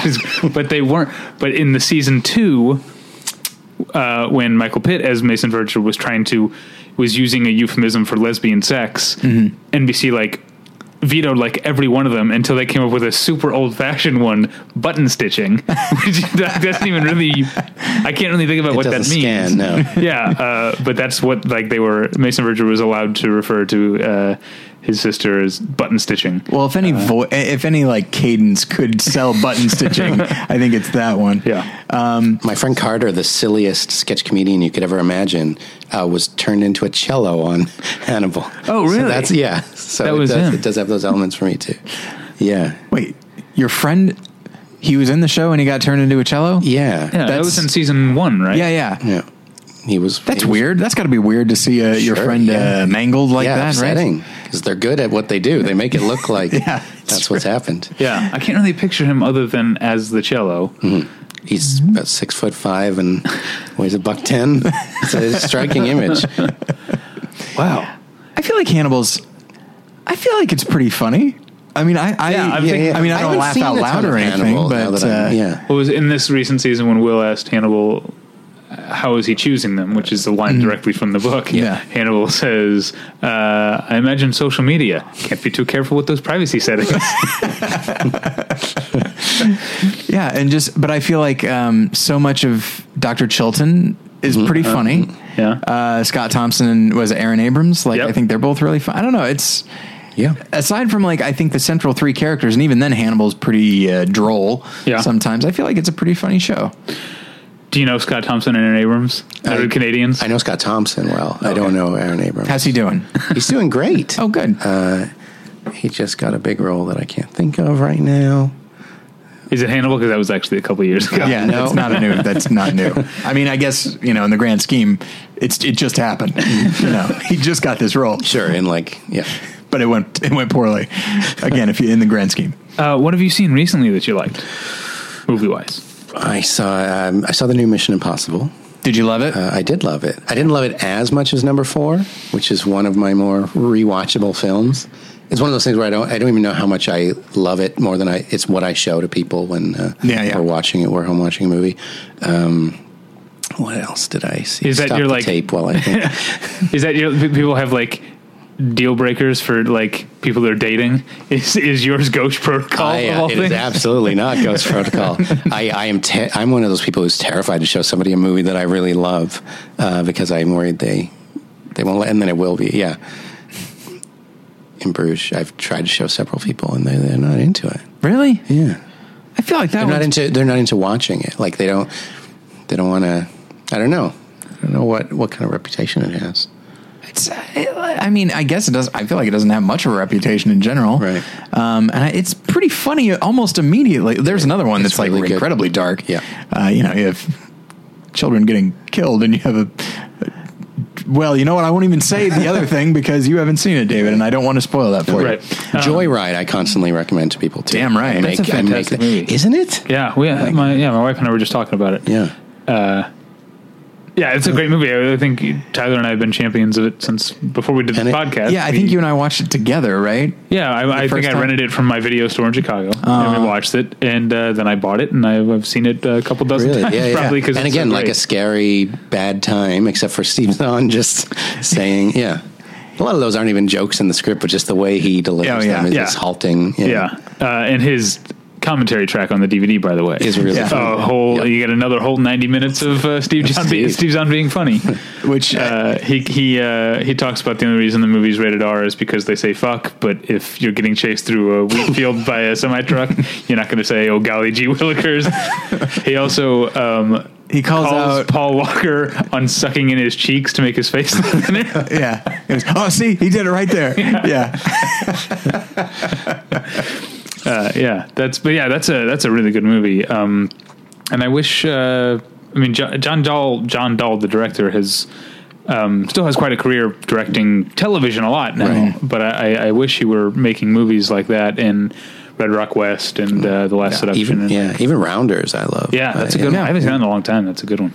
I never saw The Great Raid. He made that. It was a war movie, but uh like with no exposure at all. And I and I never, I never saw it, but I heard it was, you know, functional. Yeah, that's. Uh, I'm sure he's he can't. I I don't think that guy could make anything No. bad. I don't know. Did you see You Kill Me? Is that I him? did, Is that and, him? and I thought it was pretty Oh, good. okay. You know, um, it's uh, it's kind of a because it's more of a straightforward comedy in some ways. I feel like it just doesn't. I don't think he can do straightforward comedy. I think he can do comedy incidental to a much more Right. dramatic story. But uh, Red Rock yeah. West is a very funny movie. Ex- very much so. Yeah. Very much so. Um, so let's see. You got your Mission Impossible Four. you got your Joyride Crimes in and Misdemeanors in Bruges. Yep. Those are your favorite movies of all time. Uh, when you put it that way, I f I that doesn't ring true. Um, oh gosh, but I guess they are. If, if they if they're what I want to watch right now, um, which I could watch Amadeus right now, and we will. Um, That's That's fine with me. It's three three hours long. Yeah. but it flies by. Yeah. I recently rewatched it because on more than one lesson we've been going through the best pictures, and as a refresher, I th- threw on Amadeus, and it's just like that's one that yes, it's done. You know, it's like this. It seems so old and stodgy, but it's done with such a an energy. Yeah. Not merely b- with the comedy, but just the general tone of it. It just seems so vibrant and just so watchable. Um, I I can't. I, I was I was angry at myself that like this is only the third time I've watched it. I've seen it like three times in 15 years. What's wrong with me? This is a remarkably rewatchable film.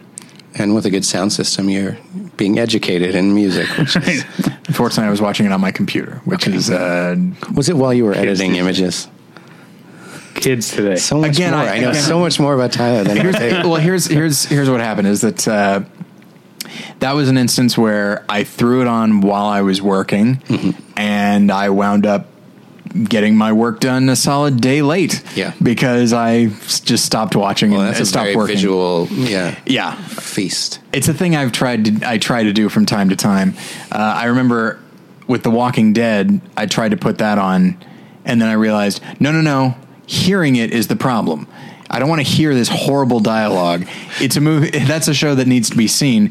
And if it was silent, it would be one of the best shows of all time because the makeup is wonderful, but that dialogue is horrible. Do you watch The Walking Dead? I do not. Oh. I uh, I got off AMC after Breaking Bad. I think you got off that train. I got Yeah. yeah. That's the last thing I heavily invest. I I've seen one like a couple episodes of Mad Men and never uh, done the trip because I, I got into it late and was like, am I gonna? I'm not gonna be with the zeitgeist. Uh, you know. I think it's like Lost. Watching it at the time seemed important. Have you not seen Lost? Uh, I watched the first season Okay. because my girlfriend watched the first season, and then uh, yada yada yada. I didn't watch the second season. Were those two things related? Was it that uh, I, wa- I would watch every Tuesday. I would watch Lo- Lost after Gilmore Girls, and uh, which Gilmore Girls is quite good. Um, Wait, did it air on Tuesdays? Is that what you're saying? yeah, Wa- or Tuesdays or Wednesdays. I thought it was Wednesdays? Well, I think they moved it around a lot. Fair I don't enough. Remember if it was ever Tuesdays? I remember it was Wednesdays a lot, but it, I think it was on Sundays at one point. Ugh. Oh, and I never watched it. I don't know why that Sunday. grosses me out, but it's just um, more uh, that I don't remember it. Let me ask you this: Do it. Are you a fan of Survivor? Have you ever watched Survivor in your I, life? uh, you know what? I just realized I also watched the first season of Survivor. hey, um, I make I, I do jokes about it. I ta- I talk about I wrote a Richard Hatch joke for 22 minutes last year. um, and uh, Timely. yeah, yeah, yeah. But uh, since then, there were just they started making so many. yeah. Uh, Season thirty-one is coming up. I, I, I remember distinctly season one, all of season one, and then I remember when um, a man fell in a fire. That's season two. Was that season two? Okay, That's right. I didn't. I just started season two, and then uh, yeah, but uh, Then you saw the guy's skin hanging off of his hands after he fell in that fire and decided Mm-hmm. this watch isn't for Hannibal. me. Yeah, tried to do that instead. You know, what I remember of, uh, I watched one season of Survivor. It was Africa. Well, you and Mm. Yeah, I watched you it and I together watched when together. we first moved to Chicago. And the only thing I really remember was that Ethan won a challenge. Yeah. He was rewarded with French fries. He ate too many French fries and, and got sick. Yes. well, because they're not eating anything. Right, his stomach had like So shrunk to suddenly, the size like- of a coin purse, Yeah, and suddenly yeah. he like eats a half pound of French Of fries, greasy French Yeah. fries. yeah. And it just destroys him. Yes. Speaking of which, I went to In and Out Burger today. That's what I wanted to say. I've never they don't exist up there. I hear about them all the time. What did you And think? I also- What's the verdict? well, I didn't. I, the burger was great, and they gave me a hat. Um, the French fries I was not impressed with. I love their French fries, but a lot of people feel the way that you do. I I don't don't care know if for they them. gave me like if there was there was no salt on them really, Right. Uh-huh, yeah, I usually and not not much like oil. It just seemed like yeah, it seemed more like It's like here's some slices of here's potato some if you potato want. and that- I see. I like that. That- Right. I like that it really does taste like potato. sure yeah. Yeah, if I want a potato, I'll eat a potato. Well, I'm not going to eat just a potato like some kind of psychopath. Eat it like an apple.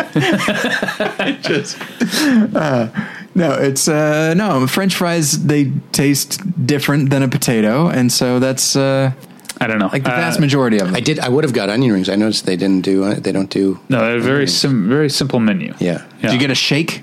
I did get a shake. I got a chocolate shake, and it was it was good. it was good. And my friend uh, who I'm staying with got a Neapolitan shake. Really? Uh, Yeah, Oh. Is You that can no? mix- Is, is that offered or is that secret menu stuff? He, I don't know because he's been going on about the secret menu for days, and they, it made him furious that I didn't do my first time. I don't want to jazz up Exactly. my burger. I want That to see makes what they're perfect all about sense. and whether they Yeah. can do variations on that after. But he's he's jaded now. He's got to get he needs I- the fried mustard for his fix, or he doesn't Yeah. feel a thing. I don't. like I still get the. I don't go secret menu usually, Mm-hmm. but if I'm not in the mood for a whole meal, I will get animal style fries. I don't like the animal style burger because of pickles. I don't like pickles, but I Now like, what- the, I like the animal style fries, which is essentially the same stuff with like the cheese and the grilled onions and everything that the uh, animal style burger has, but no pickles. Now this will not be interesting to anybody. That's the end of my sentence. Uh, but Claws, technically, it's the claws. end Thank of your you. Thank you. I, I regret it the minute I said it. Um, but um, what is animal style again? I mean, I wouldn't like it. Trying to what I- Obviously, like I think there's with the fries, it's melted cheese and grilled onions, and is it mustard? Is that what you said? Something about Fried mustard. Oh, Fried is mu- that the animal style? Yeah, yeah. yeah. Oh, They that's put what it is. like how an animal eats. Yeah. Yeah, just a just a filthy discuss, just uh, yeah. indiscriminately. Yeah. And then I guess if you get the animal style fries, you get the um, I think you get some of the Thousand Island sauce that's on the burger usually, or whatever they're. I don't, I don't know if it's technically called Thousand Island, but uh, Whatever that Big horseshit Mac is. type. Sauce. but they're yeah, they're, which is like a classic California burger thing to Is it? put Thousand Island. What's the most California thing I can do while I'm here? By the way, because I Go surfing.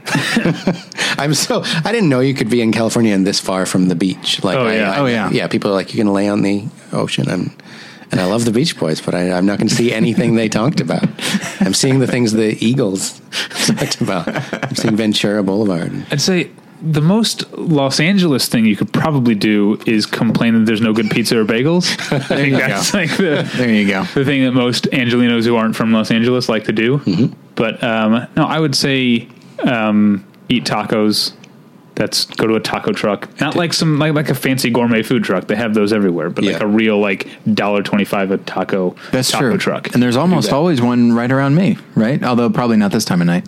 yeah, but uh, that's that's that's a thing that is. Uh, uh, I'm trying to think what other than eating is something that you can do that's very That's uh, main the main thing I do. yeah Well, it's frustrating because, uh, I, like, there's not that much. There's a lot to do in Los Angeles. I get it, but I feel like there's not really that much to do for the there's- most part. I like think when I there's think of, endless things to do. like when I think of Chicago, I think of a lot of very specific things Hmm. that you can do. That is just like this is that almost celebrates Chicago Like what? like uh, that awesome architectural boat tour. You know, you can take a, bo- a boat tour that goes right through the city, or you can go to the Sears Tower. You can go walk on Magnificent Mile. You can go to uh, Navy Pier or something like that. Like all of those. Okay, well, you could do all this. You could take there's l- like a billion bus tours here, a lot of walking tours, especially downtown. There, you could walk around But I- Chinatown. You could walk around Olvera Street. You could go to Chinatown's the Venice not Beach bad. Uh, boardwalk if you want to deal with that. Um, Yeah, if you want to walk through that haze, I I'm, am not a, I'm not a fan. I do not of, care for. Yeah, of Venice Beach. I feel like it's a thing that c- should be experienced once. That's not a bad California thing. Yeah. walking along See a Venice man Beach. lifting dumbbells. Exa- yeah. yes, that is all you'll see there. Go to Venice Beach, do yoga, and eat sushi. Be- That's that's you the go. 1990s Yeah. uh, Yeah. stereotype of Los Angeles. what is a what is a? We're completely off movies now. I apologize. What uh, Taboo. what was that? To who? I'm good with it. Yeah, Okay, it's whichever fine way. with me. because David mentioning like the the food thing, like no good uh, pizza or bagels, Yeah. but the pizza bagels are delicious. um, the uh, what is some like Toronto food? Is there like a food that is uh, specific? Pizza. Pizza is really big. There's like a Toronto style pizza. No, no. Oh, no, okay. We have no, we have no nothing of our own in that sense. Oh, We okay. have, like poutine is big, which is from Montreal. Quebec. I don't know what that is. It's oh, it's uh, what is, is it like disco fries? It's like Is that disco what- fries, but we don't have those on Yeah, the it's West uh, Coast either. it's fries with gravy and cheese curds, and uh, I, I feel like you'd love it. Um, I've only had fancy poutine because there's an there's a there's a restaurant here in Los Angeles called Animal, Mm-hmm. um, not Animal Style, um, but it's called Animal because their thing is that they serve all kinds of meat. Right. And I had like a very fancy like like poutine with like oxtail gravy and like aged cheddar or whatever. But I haven't had like the late night drunk food uh, poutine, which Yeah. I've heard so much about. yeah, there are restaurants in Montreal you can get like hundred variations of it, but it's it's already so extravagant as you can tell from Tyler's reaction on its in its most basic form that I'm surprised people punch it up so often. I feel like people are. It's, I think the people are just way too comfortable with like gravy being on things. I don't know what's wrong with gravy. it's g- well i mean it's good on some things like mashed potatoes and turkey and that's it Not biscuits? You don't like biscuits and gravy? no I oh love good biscuits god and no biscuits and gravy it's like i- if someone says if i were to say i would like some biscuits and gravy i, I expect the waiter or waitress to say soggy biscuits got it no problem way ahead of you Oh, see now this let's is just we're let's so off just topic. let's just dunk them in water for a while This is something you and I have disagreed on off mic before Okay. about what the ideal biscuit is. okay Because you like a soft and fluffy biscuit, and I like a biscuit that is flaky with a hard with a cr- sort of a crisp outer shell. i'm not opposed to that but well, then uh, you've changed your tune because when we talked about this before, you said "ugh," who wants a hard biscuit? Well, I don't want it to be work, you know. I want it to, you know, I don't want it to be a chore. Jeremy, I- ideal biscuit. Um, it's not something we have much of. We we have a, a restaurant called Red Lobster. Sure. Hmm. that's uh, seafood. Yeah, and that's They have their cheddar biscuits. The cheddar bays, that Cheddar are bay just biscuits. soaked in butter. Yeah, um, we have because there's uh, Popeyes. Uh-huh. Oh, yeah. yeah. Like uh, the worst restaurant I've ever been to. I went there recently. Um, they're acce- first of all, they're acce- I took a picture of this, put it on Twitter. Uh, their accessible washroom, the disabled washroom, is blocked by their garbage cans. they the layout is that's where they need to put them, and they make no apologies for that. Um, but I didn't enjoy their biscuit, so I feel like I need to try that somewhere in America, not L.A. Probably yeah, I don't know where you get. I need to go to the south. Los Angeles. Yeah, that's a Yeah, probably. Yeah, Um, Cracker yeah, okay. Barrel. Cracker Barrel would be a good place to get biscuits. I'm sure. I've never been to a Cracker Barrel. really, it's not Or good. maybe I- it's not very good. Um, they have a gift shop. Yes, they do. Okay, maybe I've been. It's just a whole lot of shit that no one would ever ever want to buy. Is it associate like is it Cracker Barrel branded? no. but it's because they're like o- off and off the highway, right? Yeah, it's basically like truck stop stuff, but somehow more rustic Mm-hmm. and less practical. well, it's, and, and a lot of country and western CDs. Probably a lot of like Vince Gill's greatest hits. Probably, yeah. There for you to listen to in your car. Maybe they. St- I'll bet if any place in America still sells cassettes, like if anyone's making new cassettes, there's some label making new, printing new copies of Vince Gill cassettes to sell at Yeah, Cracker, Cracker Barrels. Um, let's get back to movies. Can't Okay, yeah, yeah, sorry. Can we talk? I don't know if I mentioned this. I love movies. Who are you, not not to not to keep uh, pigeonholing you, but you are from another country. Who are your favorite Canadian directors? What are your favorite Canadian films? oh gosh, um, And not merely Canadian. Which ones are you, do you think are the most Canadian? Uh, That's what I want to know. you know what? You know what I was thinking today is an extremely Canadian film, Dirty Work.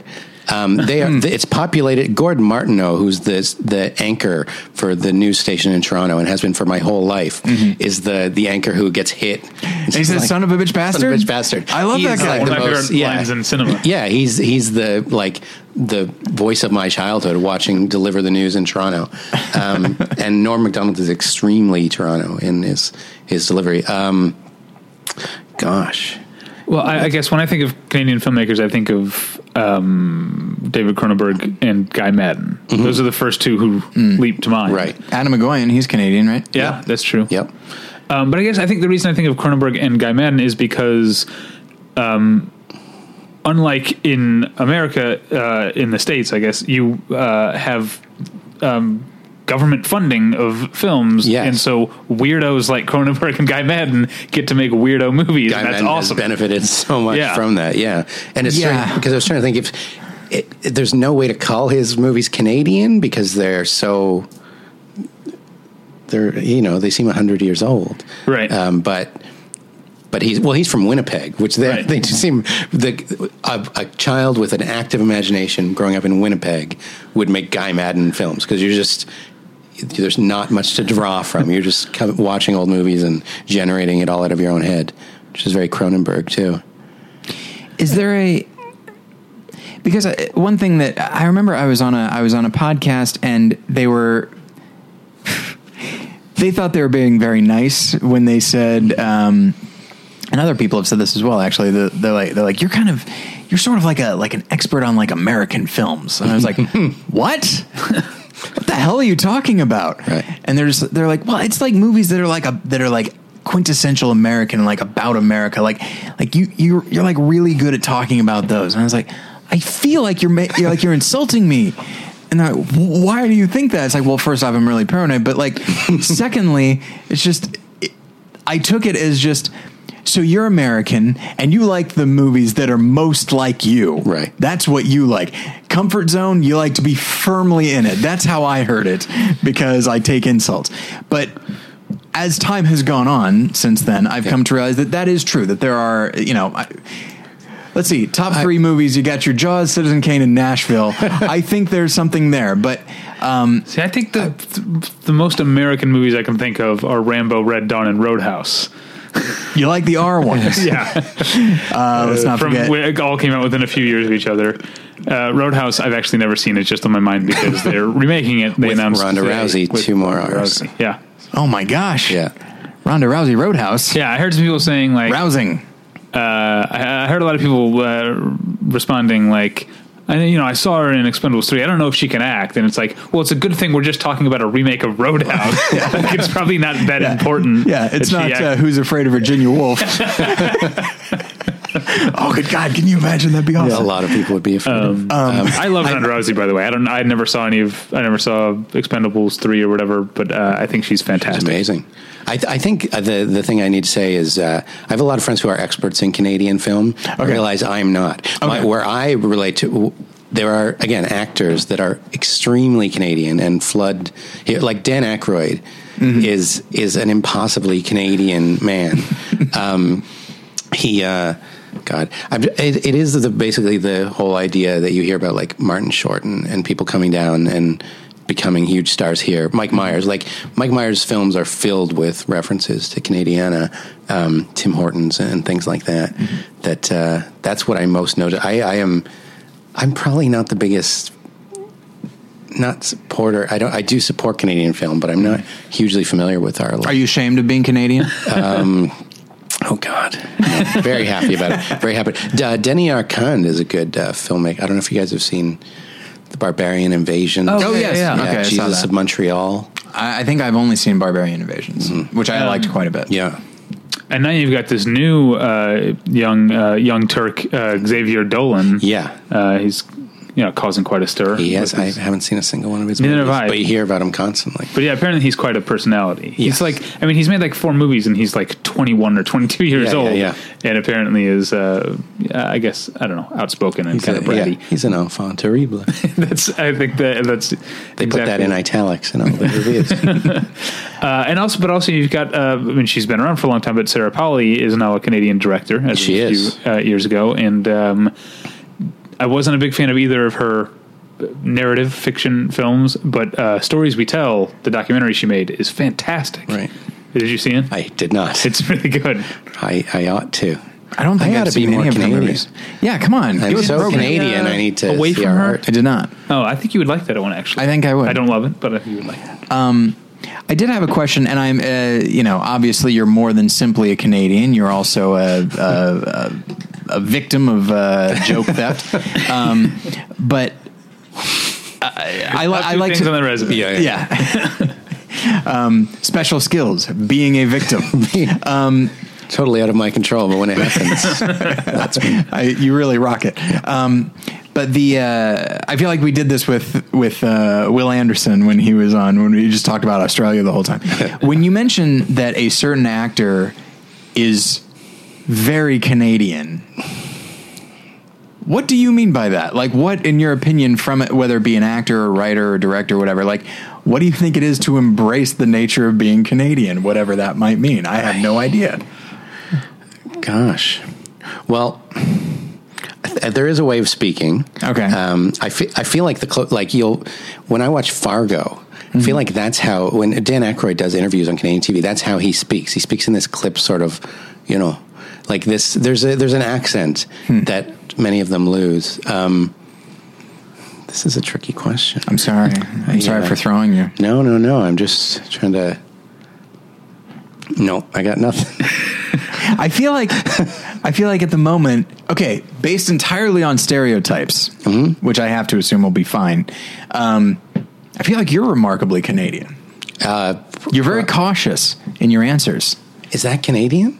I feel like I I feel eh, like I feel like it's very American to be like, all right, I got about half of an idea Oh, sure. Yeah. No. I- through through sheer bluster. I'll get there. Don't I- you worry. Mm-hmm. Like ideally, I would have just a bunch of pages written out of my opinions sitting Mm-hmm. right here that I would be then sharing with you guys and riffing on. with a great deal of confidence. Yes, but uh, but I yeah, I, it's tough to go. Well, it's tough to start a sentence and not know if it's going to turn out about Dan Aykroyd. well, that is true. That's something we can all agree on. also, there's maybe just like a quirk that doesn't exist. Like the the w- the way like actors in the '70s used to be very like idiosyncratic, like a Jack Nicholson or Mm-hmm. something. I feel like you can be weird be- if you grew up here. Like Dan Aykroyd was up here for so long, and then went down to SNL, and there's just like he'll bring the strangest Hmm. characters that I feel like come from being a like weirdo from Ottawa. um, who believes in UFOs. It is true. Yeah, he's gotten more vocal about that. He has, as yeah, he's gotten doubled older. down. Yeah, Um, It's Can I? th- Sorry, this uh, talk of Canadian actors has put me in mind of uh, the movie This Is the End. Um, Oh, yeah. With uh, Jay Baruchel and Seth Rogen. Yeah. Mm. And I always feel like part of the like subtext of that movie is the idea that Jay Baruchel is still very Canadian Yes. and Seth Rogen has become Americanized or sure. something. I don't It's think gone that's Hollywood. ever really like literalized in the movie. But do you do you see that when you watch that movie? uh, yeah, absolutely. And and Jay Baruchel does like fight for the Canadian film industry and still lives up here, up there. Yeah. yeah, um, yeah. You're down here now, Yeah, Oh, yeah. absolutely. Uh, and he sounds the again Jay Baruchel I've described as sounding like he's doing an impression of himself. He's so it's the, that is the voice that. Um, do, you, do you do you know the Dan Aykroyd Jay Baruchel kind of? Jared Baruchel. Yeah, Yeah, yeah, That yeah, I've got. Yeah, Yeah, I Um, like in this is the end when Jay Baruchel they're about to I, I don't know if they're about to put some plan together to, when they're going outside or whatever, and he starts with like, "Well, boys," and to me like, that like phrase uh, Sure. phrasing seems Well, boys, let's throw the puck on the ice. See what we can get things done. Do you like that movie? This is the end. I do. I do. Um, me too. I also loved The World's End, which I'm, I'm for some reason putting together. I feel like they came around the, They're the same, same time. year. And Same yeah, year. Both Yeah. uh, they both end. The titles both end with the world end. yeah. Oh boy, and also the world ends in both of them, It does. that's true. but for different reasons. The World's End, I feel like it's going to seem it's going to be a weird movie. Like the long, the more distance we get from it, there's just, that's just the strange of his movies for me. Yeah, I- Strangest one of his. I don't even think I need distance. I, I like from the beginning. I was like, yeah, I think unlike any other Edgar Wright movies, as much as I love all of his movies, Yeah. um, and Scott Pilgrim is still probably my favorite. I felt weirdly like gross and sad at the end of the world's end in a way that I didn't with his other movies. Sure. it's uh, yeah, it's a depressing movie. yeah, There's a there's something I've been thinking a lot about lately, um, which is someone choosing to tell a specific story, and I think so, we we sometimes get so focused on how they tell the story that I think we don't often ask why this story why is this the one that you had the burning desire to tell like i was talking um, at the uh, at the arrow they've been doing this uh, studio ghibli thing and uh, so some friends saw the wind rises which i i did not see it with them but i've seen it and the thing that fascinated me about that movie was just like w- this was not merely a story that Miyazaki was telling. This was his last film why on earth would he choose this? An interesting story, but why did he choose this to be the w- his his ending note? It astounds me. I have no idea, and and stuff like that, and then like the end of the of the cornetto. Is that am I, am I saying that right? yeah, Yeah, the end of the, the the last of that trilogy is this very strange film that is not necessarily direct homage to any or loving homage to any uh, genre like Shaun of the Dead was, like Hot Fuzz was. Instead, it's this whole other entity that that has elements of sci-fi, has ele- but not really. I still feel like it's pretty. You know, it takes a lot from the like body snatchers Yeah. and the, those type of there there is that but i feel like but tonally i feel like it's it's miles away from that you know like there are moments in hot fuzz i mean the the entire last 30 minutes i'd say Uh-huh. where it's just like it is mimicking the tone of Oh, I those see what you're movies saying. Yeah. whereas this one there's a lot of body snatchers in there in story but in in tone it's miles away and and the and the main character is different i don't know it's just it's a Yeah. thing that i've been thinking about I think lately. it's really pers like his most personal one of just like 'cause like because he talked about going back to his hometown and not recognizing it and not being recognized. Yeah. I wonder if that's the Wind Rises thing too of like because it's such a more a less supernatural and fantastical movie than the rest of his that you're some kind of coming down to earth when you're trying to wrap things up. And I feel like any, t- I think I, I tend to think of it anytime somebody is ending, whether it be a career or I'm ending the trilogy with phase, this, yeah. like, because there's a finality to it. It's like, all right, so I guess this is what you wanted me to think about. when I'm thinking Yeah, about yeah, yeah, this your, is your- career or trilogy or whatever. it Yeah, is. you're summing up. Well, speaking of summing things up, yeah. Sorry, it's, think, uh, I'm uh, feeling very introspective at the moment. I apologize. but I think we probably should uh, wrap things up. Uh, did you have something there that you needed to get to? Not officially, but I did want to just uh, throw out a little announcement. Well, real quick, can I tell you about tweakedaudio.com where you go to buy professional quality I'd rather you earbuds? didn't. Professional quality earbuds in a variety of styles and, uh, and colors that are very be a high stylish. price. They're very colorful. They are available at a low, low price. And in addition to that, beyond the low, low price that has already been established, we're going into this with the assumption of a low, low price. But if you at the end of the th- whole thing, if you show patience, if you get through the uh, the the process, which is very simple, If you run that labyrinth, um, at the end, you put in offer code pretension, which is spelled S I O N at the end, by the way. Just so people Absolutely. know. I've seen I've seen it misspelled. Yes. Um, S I O N at the end. Uh, That's that's how the word pretension ends. Um, if I go- if I Google the misspelling, I'll get just as many hits. If you put in the offer code pretension at the end, you get one third off and no shipping charges. So that's tweakedaudio.com offer code pretension. What was your announcement? So, um, this is a a, a s- a- a dumb. No, it's not a dumb thing. This is a good thing. Why am I putting myself down? So, uh, on September nineteenth, there is Alpha Omega Con, which is admittedly it's a it's a Christian thing. Um, why do I play? Why do I play all this down? Uh, I don't Whatever. know. It's a it's a it's it's like a comics and pop culture convention. Um, it's it's pretty small. There was only like 500 people that came through it last year, but it's in a small place, so it looks impressive.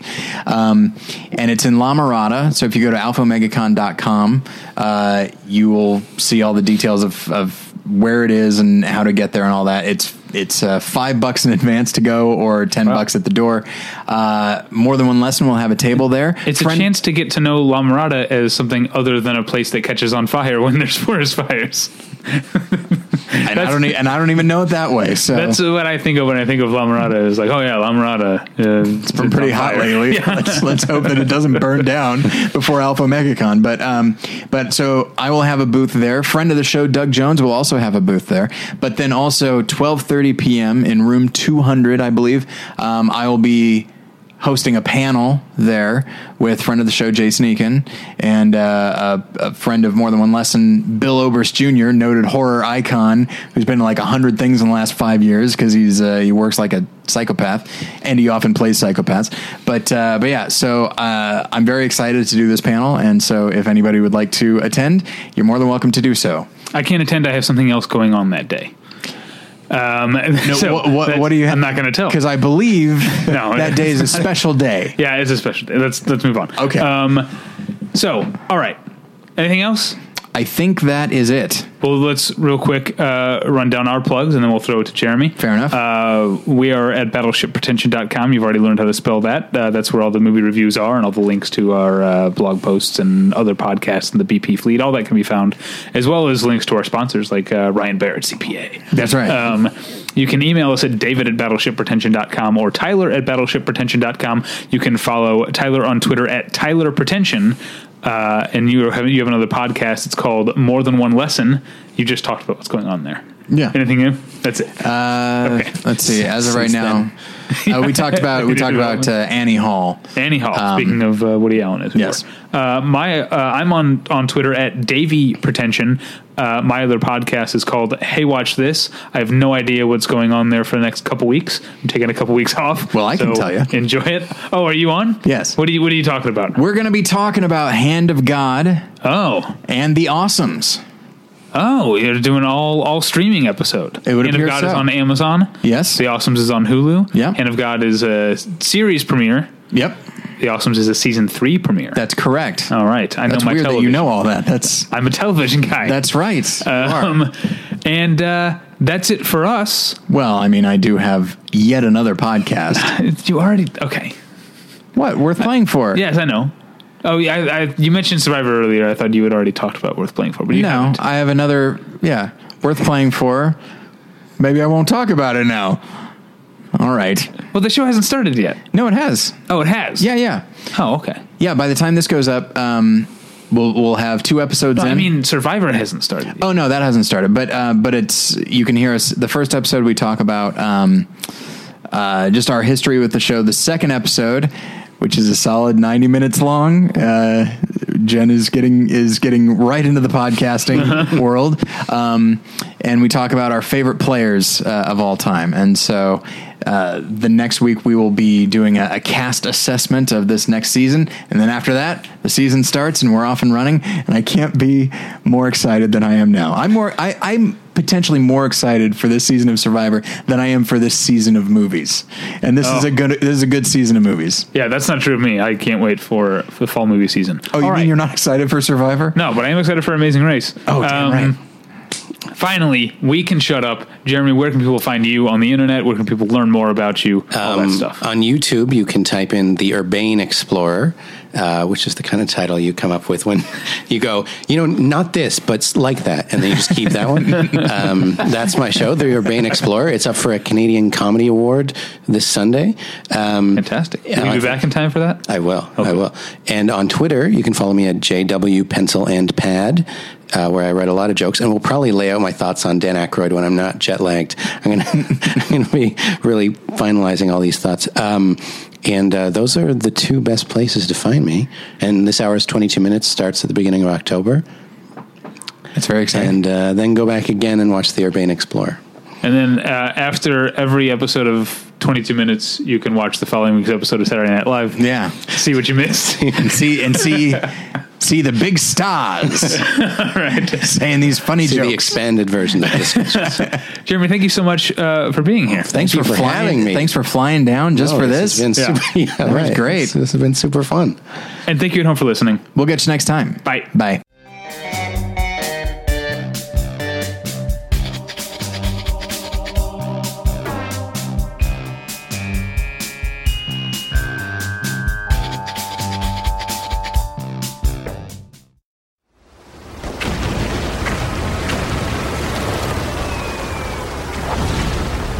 This program is a proud member of the Battleship Pretension Fleet.